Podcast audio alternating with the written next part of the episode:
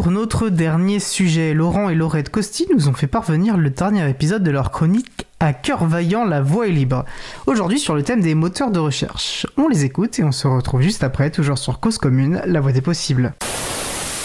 Hello Laurette, aujourd'hui on va parler moteur. Oh, papy, on a plein son garage. Il reste aussi une boîte de vitesse de 4L. Oh, c'est sûr, elle est ancienne parce qu'il y avait que 4 rapports à cette époque. Ah, ça c'était de la vraie mécanique, hein. Pas comme ces abrutis de constructeurs qui sont capables d'installer des haut-parleurs pour augmenter le bruit des pots d'échappement et faire croire qu'on en a une plus grosse. Euh, de voiture. Oui, euh, j'ai lu ça aussi dans les check news du journal Libération. J'ai ressenti un effroi profond et à la fin de l'article, j'ai même perdu un bout de cerveau et un jour de ma vie. Une preuve absolument magnifique que la connerie est infinie, contrairement à nos ressources terrestres. Et oui. Et du coup, si on inventait tous les deux une centrale alimentée par la connerie, Crois-moi, on résoudrait les problèmes énergétiques pour la planète pendant très longtemps. Mais en voilà une bonne idée. Je m'attelle à la tâche dès la fin de cette chronique. Et si on trouve quelque chose, on fait comme Didier Pitet, médecin suisse, qui a développé la formule du gel hydroalcoolique dans les années 90. On fait donc de l'invention pour qu'elle puisse se diffuser librement.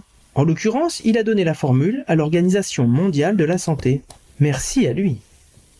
Oh oui, Merci à lui, ça sauve des vies que de partager. Mais je suppose que c'était pas pour me parler de santé et de mécanique automobile que tu m'as convoqué.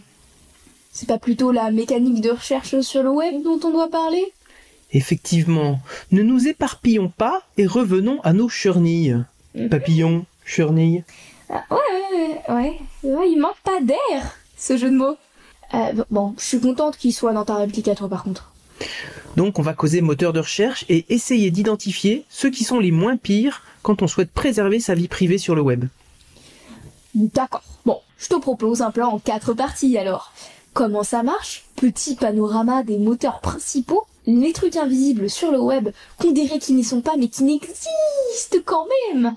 Et euh, pour conclure, quelques choix à opérer pour reprendre le contrôle. J'adore les gens organisés comme toi. Allons-y sur le comment que ça marche les structures qui offrent un service de recherche utilisent des programmes appelés crawlers, user agent, bots ou encore spider. Ces logiciels sont conçus pour visiter les pages web et copier les informations qui s'y trouvent pour consolider et mettre à jour un index, autrement dit un gros catalogue. Ces user agents, que à titre personnel j'aurais bien appelé arpenteur si on m'avait posé la question, se déplacent de lien hypertexte en lien hypertexte et cartographient les liens qui existent entre les pages. C'est donc cet index, ce catalogue, qui est interrogé lorsque je fais une recherche. Et si je comprends bien, plus des liens renvoient vers une page, plus cette page sera suggérée comme réponse sur un thème donné. Oui, c'est ce que Google appelle le PageRank. Mais pour bien répondre à une question, il est important de connaître le contexte, sinon on répond moteur de 4L au lieu de moteur de recherche. Outre ce classement, Google utilise aussi ce qu'il sait de toi et continue au passage évidemment à collecter des données pour en savoir toujours plus sur ta vie privée. Oh, puisque toi ah, C'est donc pour ça que les moteurs de recherche qui respectent vraiment la vie privée sont bien moins efficaces, parce qu'ils s'interdisent de contextualiser la recherche au-delà des seuls termes mentionnés.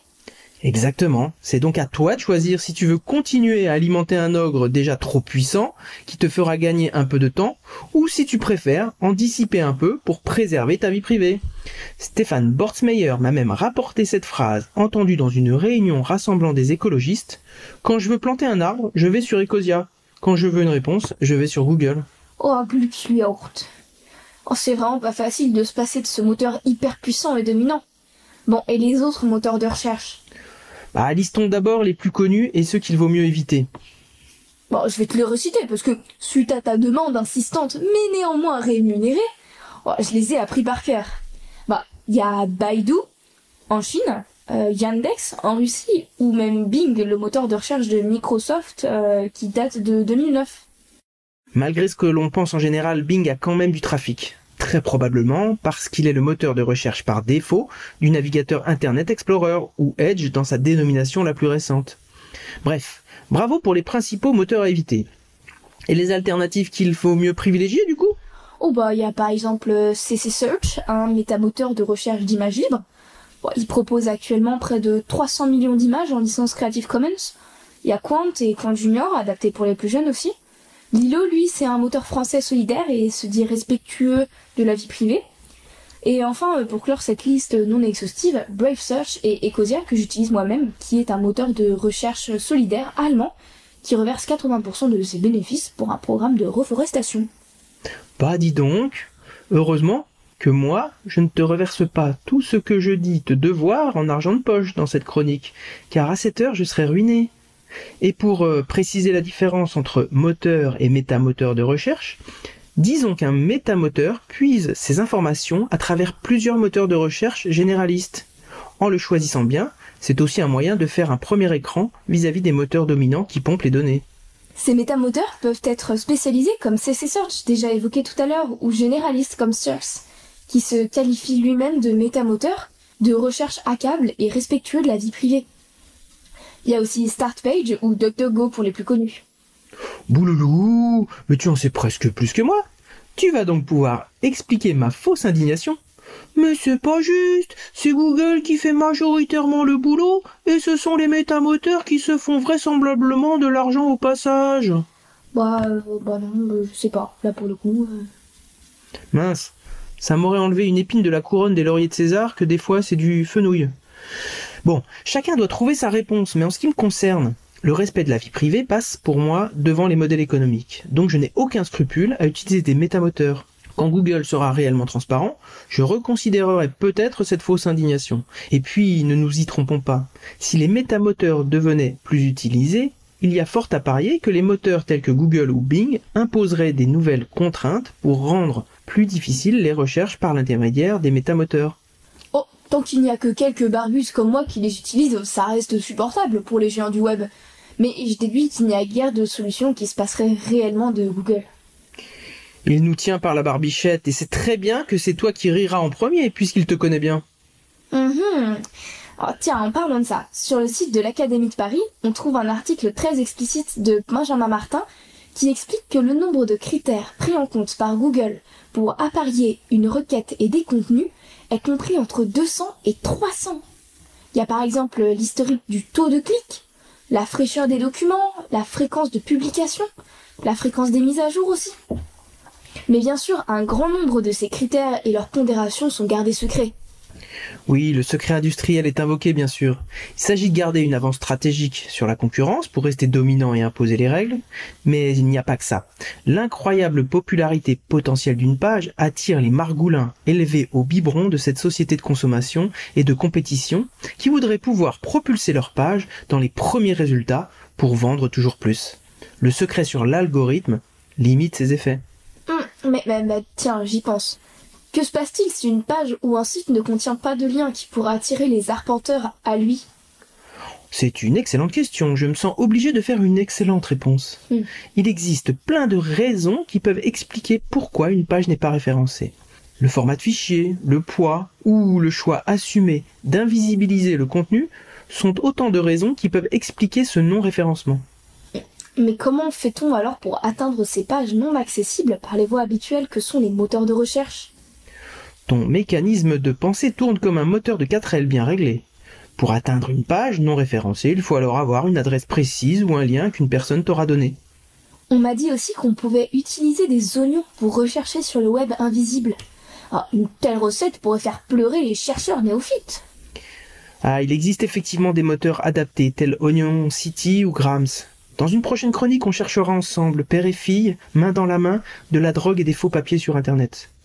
Euh, attends, en fait non, parce que on fera pas ça. Mon oreillette me dit que l'éducation par la pratique a ses limites. Oui, puis j'ai déjà tout ce qu'il faut. J'ai des plantes homéopathiques pour m'endormir le soir, et puis j'ai aussi récupéré le pass sanitaire de Bob l'éponge. Bon, mais, mais, pour revenir à, la partie invisible, que deviennent les sites internet obsolètes, non mis à jour ou effacés? Ils rejoignent le Valhalla de Schrödinger, le cimetière des mèmes oubliés avec, genre, la marmotte qui crie? Eh bien, figure-toi qu'une association s'est créée pour répondre à cette crainte de voir une mémoire colossale se perdre dans les limbes infinies du virtuel. Si tu vas sur le site de web.archive.org, tu vas pouvoir retrouver certains sites ou des contenus à différentes époques. À titre indicatif, La Bibliothèque nationale de France scanne aussi le web et possède à cette heure plus d'un pétaoctet de données. Bon, on vous mettra euh, tous les zéros qui vont bien euh, du pétaoctet dans la page de la chronique. Excellent, je viens de taper april.org dans la recherche proposée sur webarchive.org et j'ai affiché la page principale du site du 9 octobre 1997. Qu'est-ce qu'il était saillant ce logo April rouge concaténé sur bordeaux vert à gauche? Et puis ce gnu bleu-blanc-rouge où le rectangle arc-en-ciel témoigne d'une certaine recherche graphique caractéristique de l'époque. Merci DS en critique d'art, je transmettrai à Fred Coucher. Manquerait plus que tu critiques les gens qui mettent des Bermudas orange. Mhm. Bon, on va en rester là pour aujourd'hui, mais on se donne rendez-vous à la prochaine chronique où je te promets que l'on va bien s'amuser avec les moteurs de recherche. La bise, ma puce au silicium. Oh, bisous papa potame. Nous venons d'écouter la chronique de Laurent et Laurette Costi à Cœur Vaillant, La Voix est libre. Il faisait effectivement référence à un, projet absolument fondamental pour notre mémoire commune, hein, qui est archive.net, et qui, euh, voilà, que je vous invite à découvrir si vous ne le connaissez pas, notamment pour voir à quoi ressemblait le site de l'April il y a plus de 20 ans. Euh, nous retrouverons donc Laurent et Laurette Costi en 2022 pour un nouvel épisode.